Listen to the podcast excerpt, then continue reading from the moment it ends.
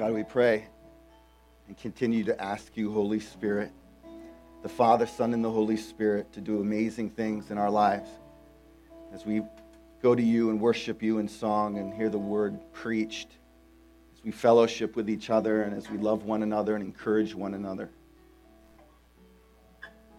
So, God, we don't want this to just be another ordinary day. We want this to be an extraordinary day. We want more than anything, Lord, for you to be truly glorified and truly honored. So keep us humble as a people, keep us humble as a church, keep us dependent, seeking your face, seeking first the kingdom of God and all of your righteousness. So keep moving, Holy Spirit, and do some amazing things. Reconcile relationships and heal bodies and help minds that are full of anxiety and torment to be replaced with peace that passes understanding. May hearts that are heavy instead be full of joy unspeakable and full of glory. Help us, Lord, to just lay aside all of these things that are entangling us and help us run the race that is set before us.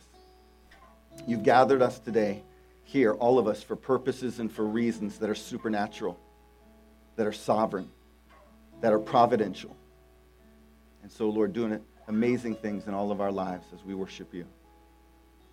If you agree with that, say amen. Amen. You may be seated.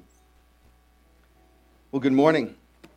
Let's take our Bibles, go to Matthew chapter 15. Matthew 15. I want to continue our series, Tin Man Christianity. Tin Man Christianity. Matthew chapter 15. I want to look at verses 1 down to verse 9. Anybody like baseball here? Are you a baseball fan? Raise your hand. Baseball fan, give me a hoot holler. Really? what do you guys like to do? Play like chess or something? Come on. What do they do in Pennsylvania? Rock climbing. I was at the High Point, um, what is your school called? High Point Baptist Academy? Is that what it is? I was there uh, not this past Tuesday, but the Tuesday before. They were playing in a very important game, and we were invited to go out. They were playing at the First Energy Stadium. And that, that's just a cool place. And so I don't know if you've been inside of there. And so we're watching all these high schoolers play baseball. And uh, there was this one particular player that uh, I had my eye on. I think if I wasn't in ministry, I'd love to be like a scout. That would be so cool to try to find like professional baseball players. And so the catcher uh, caught my eye uh, just because of just the way he carried himself, super confident, um, you know, fairly big guy. He gets up to the plate. I think it might have been the second inning. And he hits the ball deep into left field and it goes over the fence. I mean, this is a high schooler in a kind of a, you know, the big time, right? And he's rounding the, the, the bases. He comes home, touches home plate. It was just so thrilling. So thrilling. What do you think the people in the stands did? All of us. What did we do? Yes, we got to our feet, right? We were just like, yes, yes, yes. Two innings later, he gets up to the plate. He does the same thing. He hits the ball over the fence in left field. Now we're like, yeah, yeah. So when I'm over here worshiping, I'm going like, yes, God. Yes, God. This, this kid, awesome player and we can jump to our feet to say, Well done. We ought to be able to get to our feet and go, Yes, God, well done. Amen. Well done, God. And just like, Yes. But why are we so like. We're going to talk about some things this morning. I'm glad that you're here. Tin Man Christianity, having a heart for God. In the 1939 movie classic, The Tin Man said, If I only had a heart, I'd be tender. I'd be gentle and awful, what? Remember? Sentimental his journey was to get a heart, and he had been stuck in one place. If you remember the movie, he couldn't move, he was immovable. And so, what he needed was one of these an oil can. And if you remember the movie, I think it was Dorothy and some of the others were just like, I need an oil can. So he's getting it in the neck, and he's getting it in the elbows, and he's getting it in the knees, and he's getting it in the back. I mean, it's everywhere. He's getting the oil that he needs to be able to move forward so that he can get a heart. having a religious heart can have the same effects. We don't have a heart for God, and as a result of that, we can become immovable. In other words, maybe you found yourself in this kind of a relationship with God, or maybe in this culture.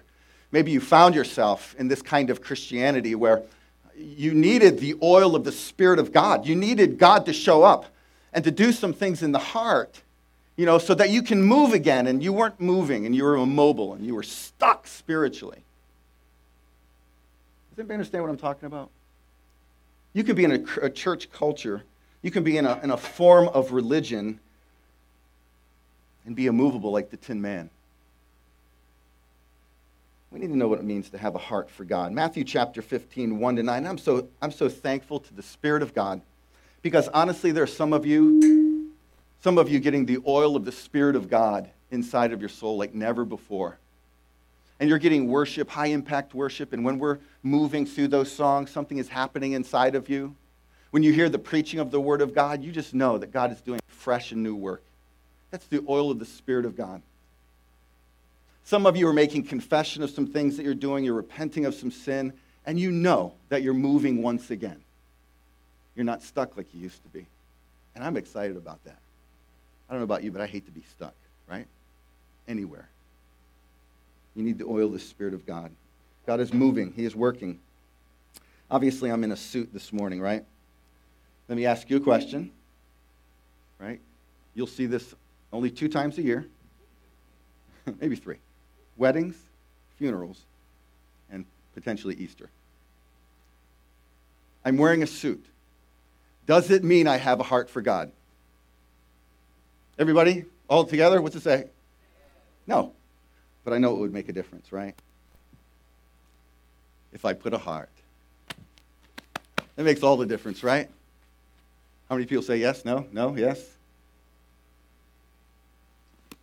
Let me just give you some of the culture and the context before we get into the text. I want to read verses 1 to 9, and I'm going to set this up. Matthew chapter 15, verse 1. And the Pharisees and the scribes, and they came to Jesus from Jerusalem and said, Why do your disciples break the tradition of the elders? For they do not wash their hands when they eat. And he answered them, And why do you break the commandment of God for the sake of your tradition? For God commanded, Honor your father and your mother, and whoever reviles father or mother must surely die. But you say, verse 5, but you say, if anyone tells his father or his mother, what you would have gained from me is given to God, he need not honor his father. So, for the sake of your tradition, you have made what's the next word? Void the word of God. Jesus says in verse 7, You hypocrites, well did Isaiah prophesy of you when he said, This people honors me with their lips, but their heart is far from me. And in vain they do worship me, teaching as doctrines the commandments of men. I'm going to try to get describe some things. I'm going to go through a laundry list of environments, maybe some beliefs, maybe some church policies and cultures or practices that you might be familiar with. And my goal is not to make you twitch like a trout out of water. And so, as I go through this list, I want you to listen closely and carefully, and maybe you can relate to some of this. Because what I'm talking about here is the religious culture. What I'm talking about here is a culture of religion and not spirituality or potential spirituality. Are you ready? Everybody with me? Here we go. Haircuts for guys where the hair can't touch the ears. Anybody twitching yet? We're just getting started. Here we go. Hold on. Uh, culottes. Culottes. Did not know what that was. I thought it was a bad vegetable that I had to eat. So, kind of like a hybrid pant thing. Carrying large Bibles.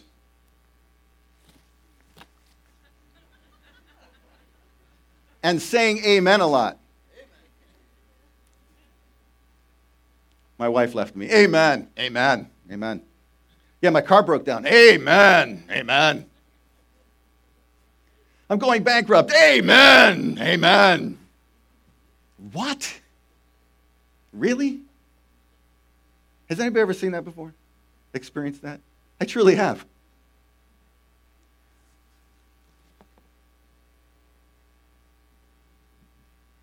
Wearing dress clothes, hymns that are holier than other songs. Thinking that judging other people is a spiritual gift. Drums are of the devil.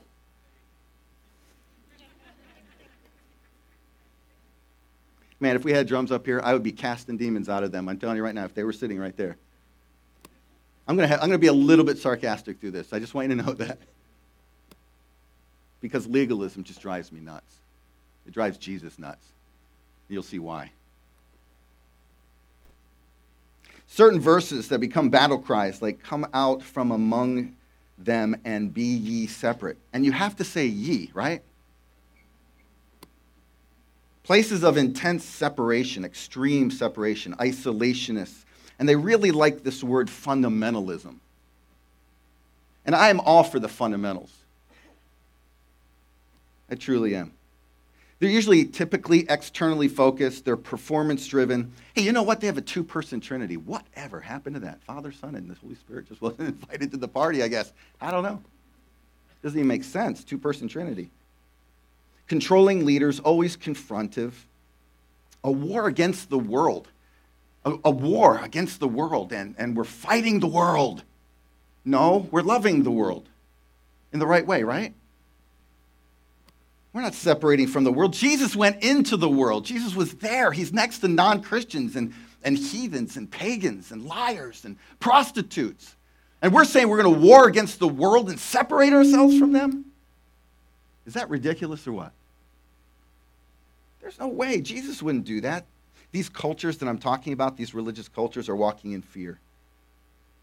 They're formal. There's lots of titles pastor, pastor, pastor, pastor, pastor, pastor. I have two names. It's pastor, pastor. I don't have a first name or a last name anymore, right? It's just pastor, pastor. And you have to call them by pastor. It's an authoritative culture. Remember years ago, a man said, Hey, Chris. I was a new pastor at the time. I said, That's Pastor Chris to you. It was my first year. Have mercy on me. Call me Chris. Please call me Chris. And if you want to train your children to have respect, I, I totally get that. I'm all for that. High pressure environments, rules and lists, breeding ground for hypocrisy, expectation extremes, and gossip viruses that spread. Anybody twitching yet? I have 40 more. You'll be sure to be twitching by the time I'm done this list. I want to look at the text with you. There are three ways you can tell a real religious heart. Three ways. And before we get there, the coat has to go. And we are having a, special party, and you're all invited to. It's called a retirement party. We're retiring the suits. You can join me. Number one, write this down if you got the little insert that Don was talking about. Someone who has a real religious heart is someone who is open to the works of God. This is verse 1 and 2.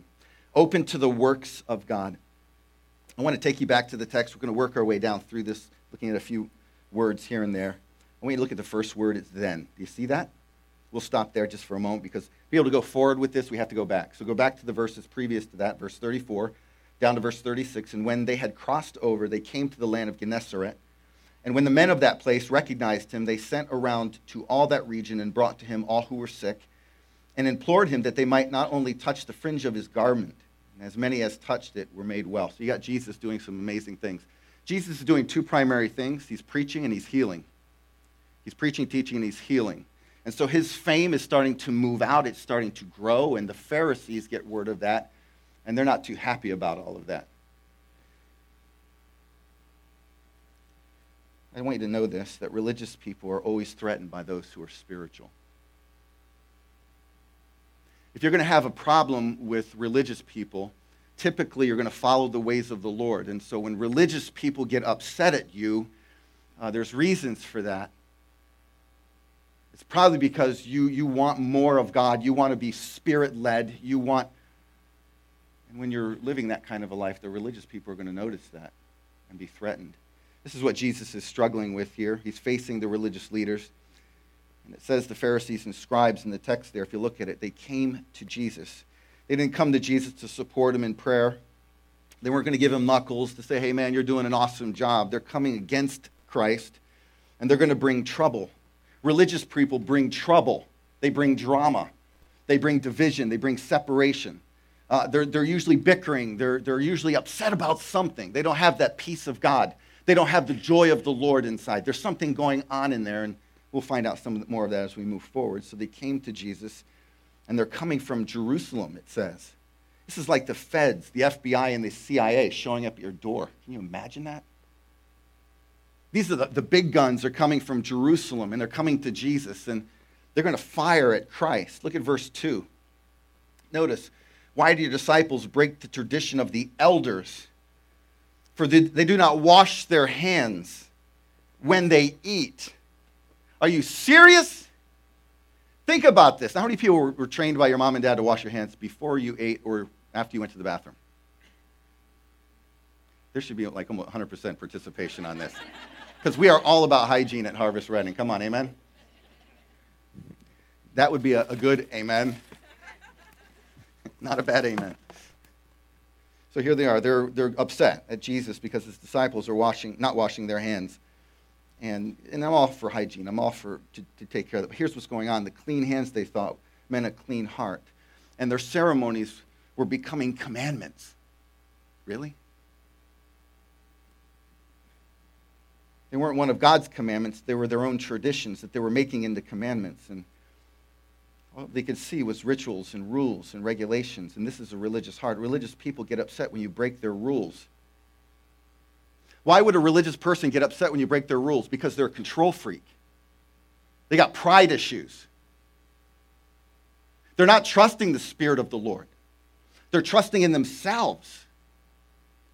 This is a religious person.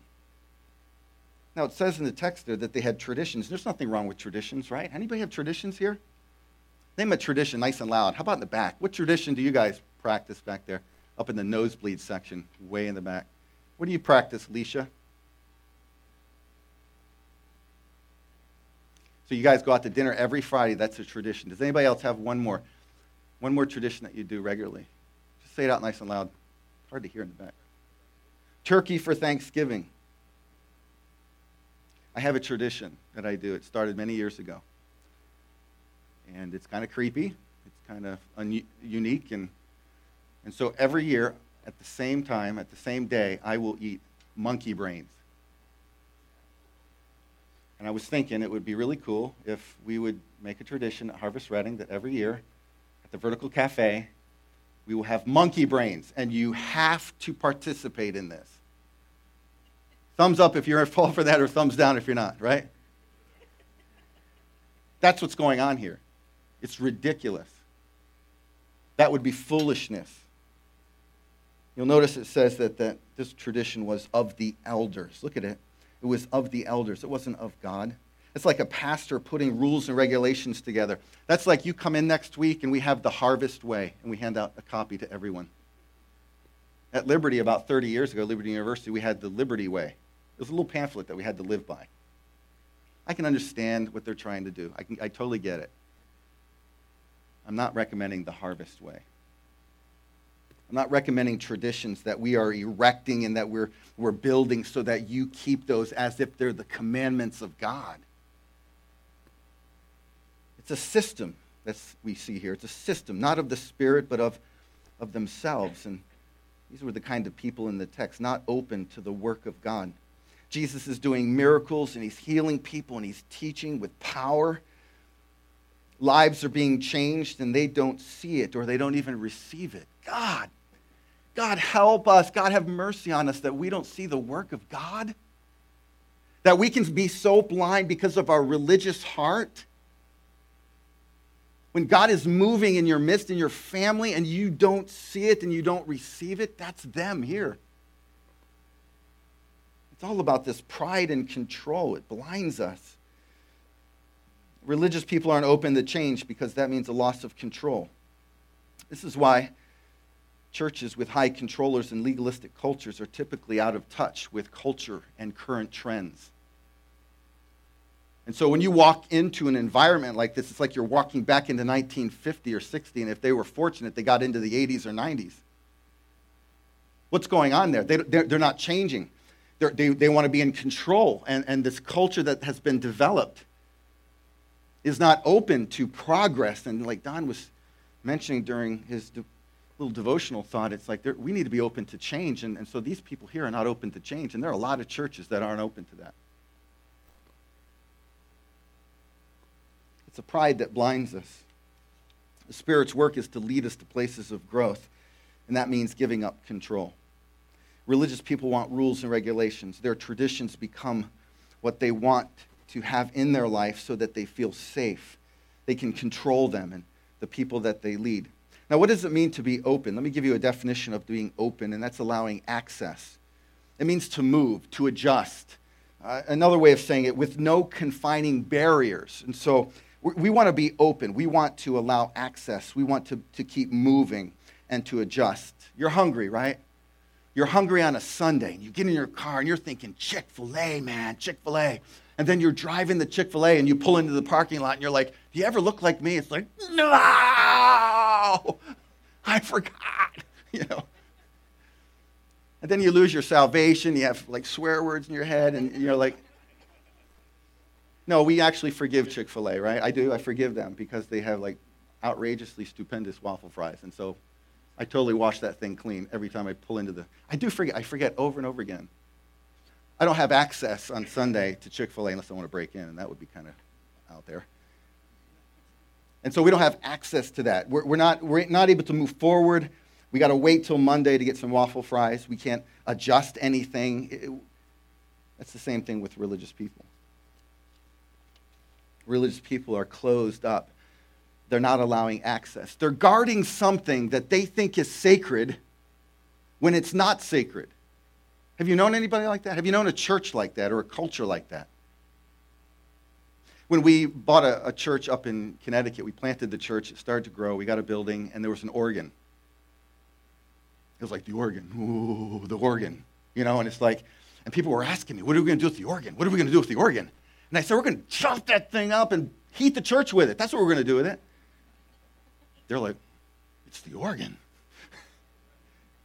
it's just an organ. That's all it is. It's not sacred.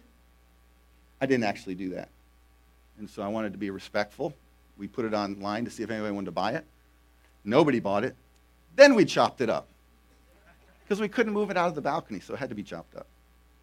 But it's crazy how we think things are sacred, but they're really not.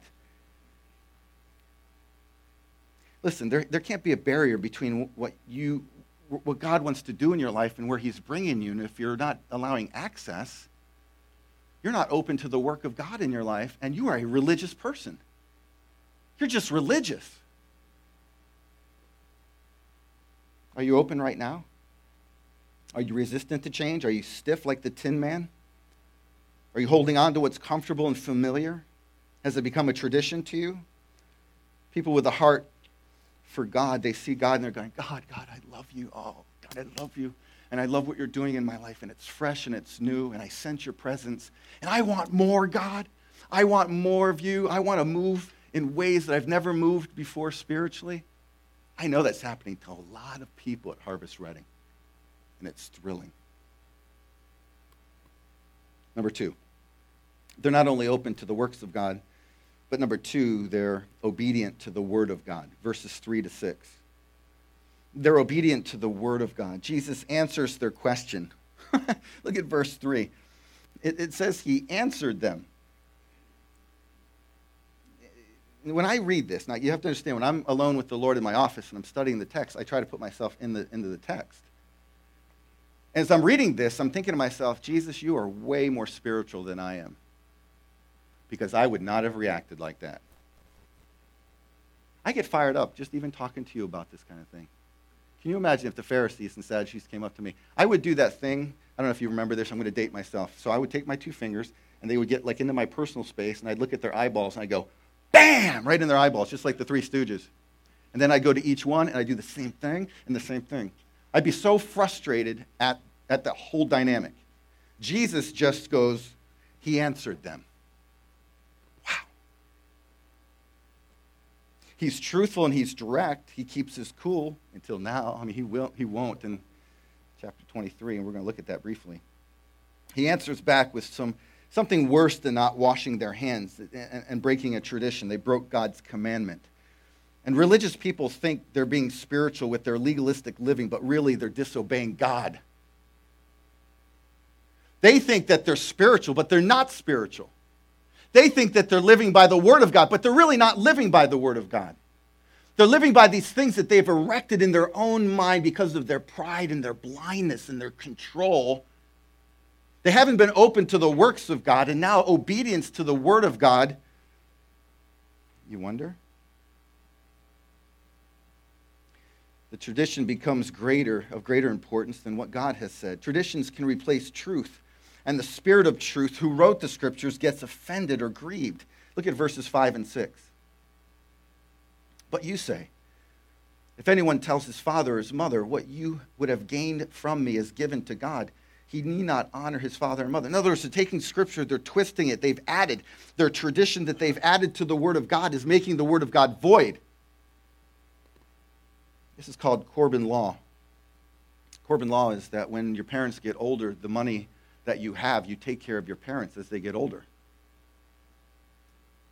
And so what they were doing is they were taking the money right? Uh, that was supposed to be for, for their parents as they got older, and they took that money and they spent it on the temple. And they were saying that that was, that was truth. That was, that's like, that's like you as you get older in your retirement. Suppose you're in your 80s, 70s or 80s, you're going through retirement. You have a nice little nest egg, and we at Harvest Reading are going to say, you know what, hey, that money needs to come towards Harvest Reading. That's our tradition. How many people would be open to that? You'd be like, yeah, and when's the Kool Aid coming? And is it going to be grape or cherry? You know, you'd be thinking, that's ridiculous. That's ridiculous. This is ridiculous. This is absolutely crazy. What's going on here? The Word of God, Jesus says, is becoming void. It's, it's not valid anymore. It's empty. You're making it ineffective because of your legalism. You're misleading the people of God. It's useless, the Word of God becomes useless and ineffective. It means nothing. Jesus is getting fired up here. He's had enough with legalism because it's hurting people and it's misleading, misrepresenting the Word of God. They were adding to Scripture turning it and twisting it for their own perceived righteousness and churches do this. They take the Word of God and they refashion it and they refit it in ways that they think are spiritual, but it's just religious.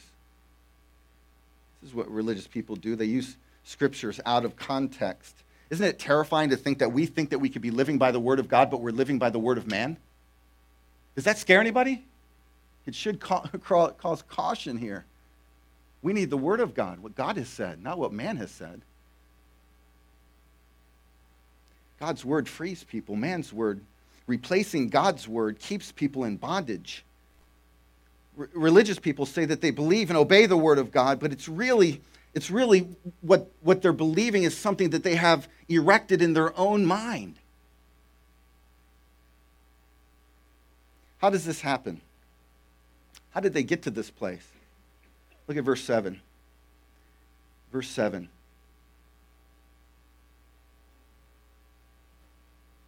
What's the first two words? What's it say? You hypocrites. Okay, now he's going to get upset.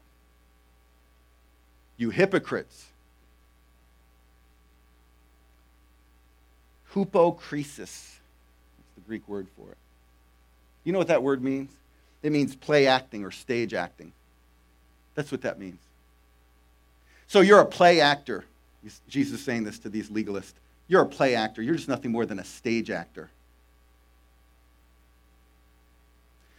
suppose I went to Paul Jablisco, who's sitting back there in the second section there, and I said, Yo, Paulie, do, do, you think I can beat, you know, Apollo Creed? Do you know what I'm saying? Uh,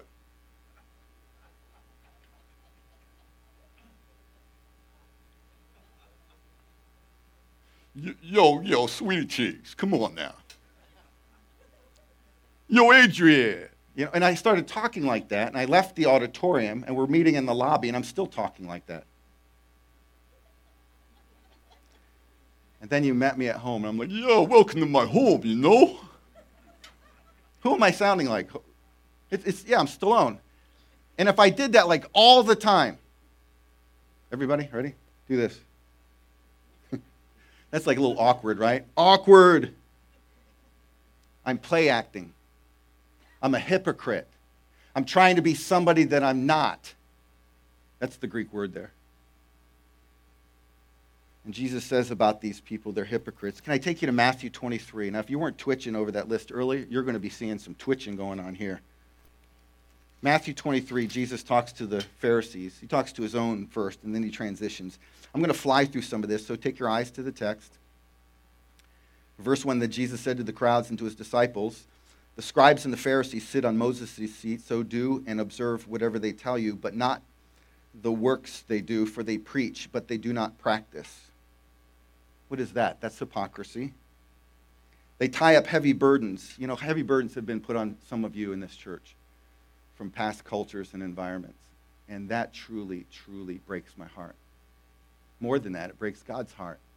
They were tying heavy burdens, hard to bear, and they laid them on the people's shoulders. But they themselves are not willing to move them with their own finger. Verse 5 they do all their deeds to be seen by others for they make their phylacteries broad and their fringes long. This is what they were wearing in some of the Old Testament scriptures they put on their forehead. They'd stick them right on their forehead and on their arms so that, look at me. I must be spiritual. I must be religious. Look at my robe, how these things are. And they made them longer and longer so that people would notice them. They loved the place of honor and feasts and best seats in the synagogues and greetings in the marketplaces and being called rabbi by others. That's like me. You got to call me pastor. Do you see what I'm talking about, about some of these titles and things? We got to be careful. And they call no, it says, don't call any man your father. I'm in verse 9. For you have one father who is in heaven. Neither be called instructors, for you have one instructor, the Christ. And the greatest among you shall be your servant. Whoever exalts himself will be humbled, and whoever humbles himself will be exalted. Now he transitions in verse 13. Now he's talking to the Pharisees. He's talking to the hypocrites now. And I'm telling you, this is Jesus coming unglued. But woe. And there's seven of them. Seven of them. But woe, you scribes and Pharisees, hypocrites, for you shut the kingdom of heaven in people's faces, for you neither enter yourselves nor allow those who would enter to go in. Woe to you, scribes and Pharisees, hypocrites! For you travel across sea and land to make a single proselyte, and when he com- becomes a proselyte, you make him twice as much the child of hell as yourselves. Woe to you, blind guides, who say, If anyone swears by the temple, it is nothing, but if anyone swears by the gold of the temple, he is bound by his oath. You blind fools. For which is greater, the gold or the temple that has made the gold sacred? And you say, If anyone swears by the altar, it is nothing, but if anyone swears by the gift that is on the altar, he is bound by his oath you blind men. Do you hear preaching like this today? For which is greater, the gift of or the altar that makes the gift sacred? So whoever swears by the altar swears by it and by everything on it, and whoever swears by the temple swears by it and by him who dwells in it. And whoever swears by heaven swears by the throne of God and by him who sits upon it. Woe to you, scribes and Pharisees, hypocrites, for you tithe mint and dill and cumin and have neglected the weightier matters of the law. And he keeps going down. Verse 25 Woe to you, scribes and Pharisees, hypocrites! You clean the outside of the cup and plate, but inside they're full of greed and self indulgence, you blind Pharisee. First, clean the inside of the cup and the plate. See, listen, this kind of preaching has been preached, and it's been preached at some of you, and, and they're coming down on you with this legalistic spirit of control. And you're coming under that like you're, you're being condemned. Listen, you're not the legalist. Jesus isn't doing this to the woman who comes to him and she's, she's broken inside and she's weeping and she falls at his feet. The Pharisees picked up rocks, right? Wanted to, and the scribes and the religious people wanted to stone her. A lot of us, we're like that. You're in these churches and these environments, and, and you feel like these stones are going to come at you and you're under condemnation. Who's Jesus mad at? He's mad at the leaders, he's mad at the legalists. He's mad at the super controllers, the prideful leaders that are hurting people. That's who he's mad at. He wasn't mad at you when you carried all of that, that false guilt and all that shame. You shouldn't have been carrying that. That was laid on top of you. It was a heavy burden that a legalistic person put on you. And God is freeing you from that. Amen? He is freeing you from that. And some of you maybe need to get a little more free today from that. Religious people push their obedience as law, and not out of law, out of love toward God or people. Let me look at number three with you, and finally. A real religious heart is oriented to the worship of God. So you're open to the works of God, you're obedient to the word of God, and then you're oriented to the worship of God, verses 7 down to verse 9. Jesus quotes Isaiah 29 13. These religious people would have known this text. These are scholars, these are men that knew the Old Testament and they knew it well. And so when Jesus quotes Isaiah 29 13, he's connecting, he's putting them in the context of that verse. That's like, this is massive. This is, this is like Mike Tyson, if you remember him. Mike Tyson had one of the strongest punches of any human being. Imagine taking a right hook from Mike Tyson right on the end of your jaw. You'd be seeing stars. In fact, you'd be seeing the whole Milky Way. I, this is what Jesus does. He takes it and he goes, BAM!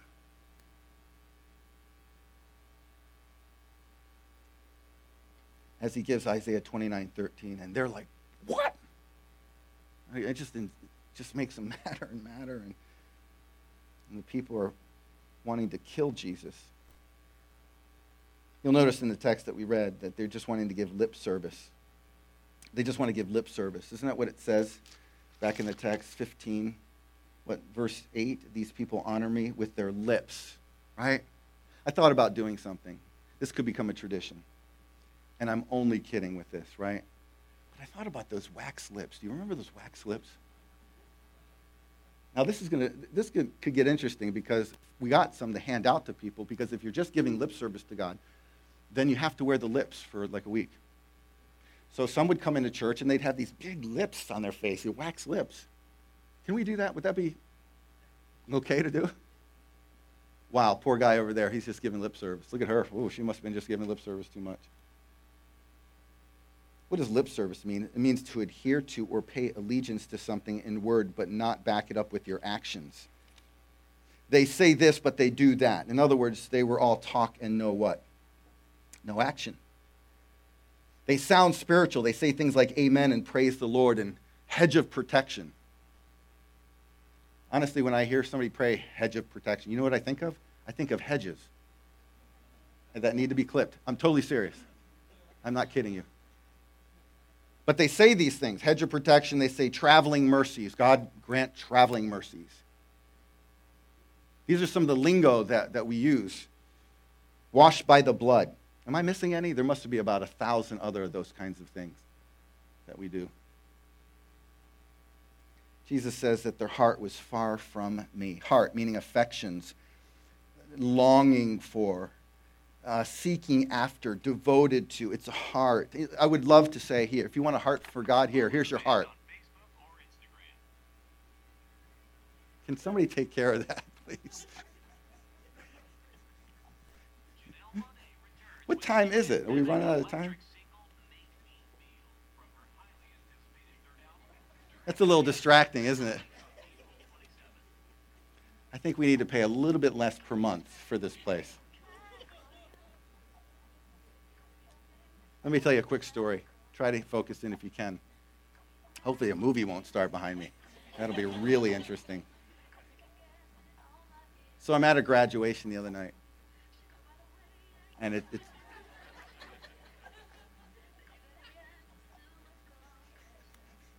What do I do? This has never happened to me in all the years of ministry. What do I do, Don?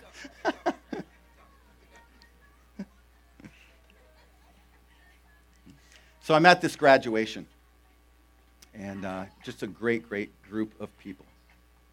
And Ashley Brown was one that was graduating, and she did an awesome job. So proud of her uh, graduating. But I'm in this Christian graduation, right? And I'm in the back, and just really trying to focus on the speakers that they had, and and they had some songs that we did together, congregational songs. And there were three girls that were sitting in front of me, and my wife and um, didn't, didn't care at all what was being said. Fidgeting. They were talking the whole time, not singing the songs. And every uh, second and a half, they were doing something with their hair. I mean, just, just kind of fixing it all the time. Now, it's a little hard to concentrate because they're sitting right in front of us, but we're looking at this and it's just like, God, where's, where are they spiritually? Where are they? Is their heart close to you or is their heart far from you? ultimately, we don't judge that, but I was just thinking about these young people. Jesus says that their heart was far from me. Listen, you can be in a church service but not close to God. You can read a Bible verse but not be close to God. You can sing a song but still be far from God. You could be teaching a kids' class, be involved in some form of ministry, go to a Christian camp, a vacation Bible school, and still be far from God. We can do religious things and still be far from God. Would you agree with that? When were you far from someone?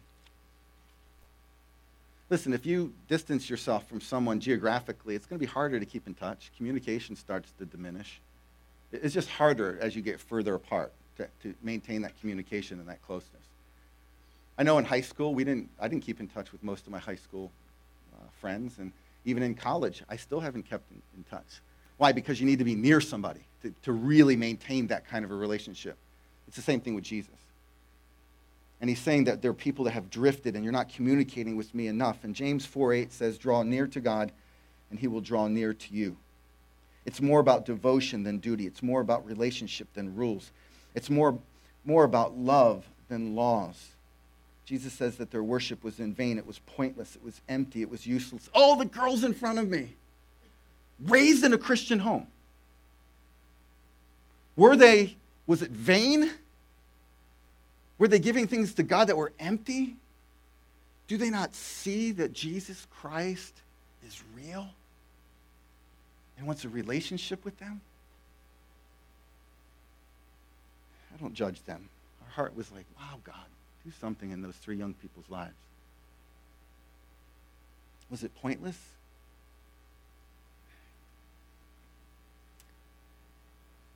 It's all about ritual and rote for many. They go into church and they leave, and there's no moving of the heart. There's no change. They're drying up. They're complacent. They're lifeless. They're habitually comfortable, and their growth is stunted. I have a friend of mine here in the Reading area. He doesn't go to this church, he goes to another church. And when I have conversation with him, he's just dropping F bombs and been a Christian for 30 years. He's, like, oh, I'm sorry. You know, he says, I'm sorry, I didn't mean to say that. I, I love this man. I do love this man. And every time I talk to him, I pray with him, and, and we have tears together. He goes into church every single week, and he leaves the church. There's a song, there's a message, he gives a tithe. Is his heart close to God, or is it far from God? We orientate, we, we get oriented toward God. Let me give you a definition that means to position yourself toward a particular object. And so this is what we're doing. We're orienting ourselves towards the worship of God. Religious services are dead. Uh, there, I've been in religious services. Listen, we do not want death here. No death. That means when we come to church, we're giving everything, like Scott said. You know, and if we can go, yes, for that kid that hit the home run, the two home runs, or whoever, then we can go, yes, God, and mean it with our whole heart, and meet it with our affections, and with our emotions, and we have to get behind academia.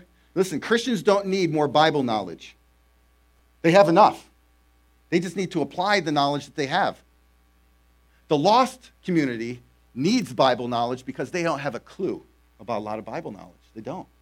But Christians don't. I need another Bible study. No, you just need to live what you know with affection, with a heart, and with tears that come out of your eyes occasionally and with expression before God, not to be noticed, but to love Him with every part of who you are. We can go in and out of church, we can shake a few hands, crack a few smiles, maybe even give a tithe. But your Christian life is nothing, nothing more than a zombie. It's not going anywhere. Take a look at this picture. Can we show that? These are some of the folks leaving a church in the area. There we go. Now, what I want you to think about here is that the way they look on the outside is the way that many, many people look on the inside of their life spiritually. They're dying, there's decay, There's nothing about, there's not, it's not living inside of them. And so they come out of churches, they haven't oriented themselves towards worshiping Jesus and living a vertical life, not a horizontal life, but a vertical one. Look at Matthew 23 again. It's going to be on the screen, 27 and 28. Woe to you, scribes and Pharisees, hypocrites, for you are like whitewashed tombs, which outwardly appear beautiful, but within are full of dead people's bones and all uncleanness. So you also outwardly appear righteous to others, but within you are full of hypocrisy and lawlessness. Jesus said something very similar to that picture about the religious leaders of the day. They're like walking dead, right? And they're in a church building, but they're walking dead. There's no life there. Their heart isn't for God. They're stuck in this religious routine. Some of you were the walking dead. But now you're sensing God doing something great, something fresh, something new. I'm going to close with Psalm chapter 10, verse 17 and 18. You'll see it on the screen. Listen what the psalmist said here. Oh Lord, you hear the desire of the afflicted. You will strengthen their heart. You will incline your ear to do justice to the fatherless and the oppressed, so that man who is of the earth may strike terror no more. Can I take you back to that verse 17? Oh Lord, you hear the desire of the afflicted. In a religious culture, you are afflicted. You've been afflicted. But here's how you come out of that, right? What's it say? Oh Lord, you hear the desire, and you will strengthen my heart. You will, he's doing that, isn't he? right? He's doing that in uh, many, many lives. When Lisa and I were discerning where to go, we thought we were going to Bradenton, Florida, uh, to plant a church, but God redirected our lives to Reading and to the, these counties, Lancaster County and Berks. I did not know at the time that we would get to know and love and serve with so many people that have been influenced by legalism I didn't see that one coming. And I want you to be patient with me because it just really, really bothers me what legalism does to people. And it's not like I'm mad at you. So if I get fired up, it's not like I'm upset at you. I just, I just need to get that out, right? Because I want freedom for the people of God. And God is bringing people to new growth and freedom and joy. And the shame that you were carrying that you shouldn't have been carrying because other people put that on you and maybe you allowed it. I don't know. But you're getting some freedom. And He sees the desire and He wants to strengthen your heart today. Let's pray together. God, we pray that you would help us. We have just one more song to sing to your praise and to your glory. And we pray for Scott as he leads that. We pray, God, that you would help us to have a heart for you, a heart that's not religious but spiritual. And so, God, we pray that you would continue to do amazing things in all of our lives. God, uh, the words of Jesus were strong here. The passion coming out of him towards the legalistic leaders, the Pharisees and the scribes, was strong. And I know, Lord, that there have been many who've been in cultures like this, and now they're finding freedom, they're finding new growth. The oil of the Spirit of God is doing some cool things in their life. And so we're asking for more of that, Lord. With every head bowed and every eye closed, can I just ask you, just raise your hand if you need some prayer because you have, you know that you have felt um, kind of in bondage, trying to find freedom and trying to get to new places in your life. And you know that you need some prayer. Would you lift up your hand? I just want to pray for just a, yes, yes, yes, yes, yeah. God, for all those hands that just went up, oh Lord, uh, you're the peace that passes understanding. You're the joy unspeakable and full of glory. And the gospel, Lord, is the gospel of perfect love. And it's a gospel of healing. And so, Lord, uh, keep, keep doing some great, great things in so many people's lives in Berks County and, and Lancaster County and people that are, are coming to Harvest Reading. And, and so, Lord, we don't, we don't want to have a religious heart. We want a spiritual heart. We don't want to just honor you with our lips, but our heart is far from us. And so, Lord, as corny as that illustration was about the lips, the wax lips, Lord, and maybe if that would help us not to just give lip service, help us to have that image in our mind. Whatever it takes, Lord, to keep us from just saying things with our mouth, but our actions are otherwise. So, Lord, help us to keep open to the works of God, Holy Spirit, you're working even now, and you're going to work through this song and as we interact afterwards in fellowship. So, Lord, help us to obey, not because it's law, not because it's, it's a legal thing, but it's a love thing. It's a love thing towards you. We love you, and we want to follow what your word says. And so often I, I trip and fall, and others here, just we trip and fall. And we're like, doggone it, I didn't obey like I should have. But Lord, you still forgive, and you still restore, and you still get us back up on our feet again. And then, Lord, help us to orient, it, orient ourselves to the worship of God. Help us to position ourselves before you as the ultimate. Help us to do that right now as we sing this song in Jesus' mighty name. Let's all stand and worship.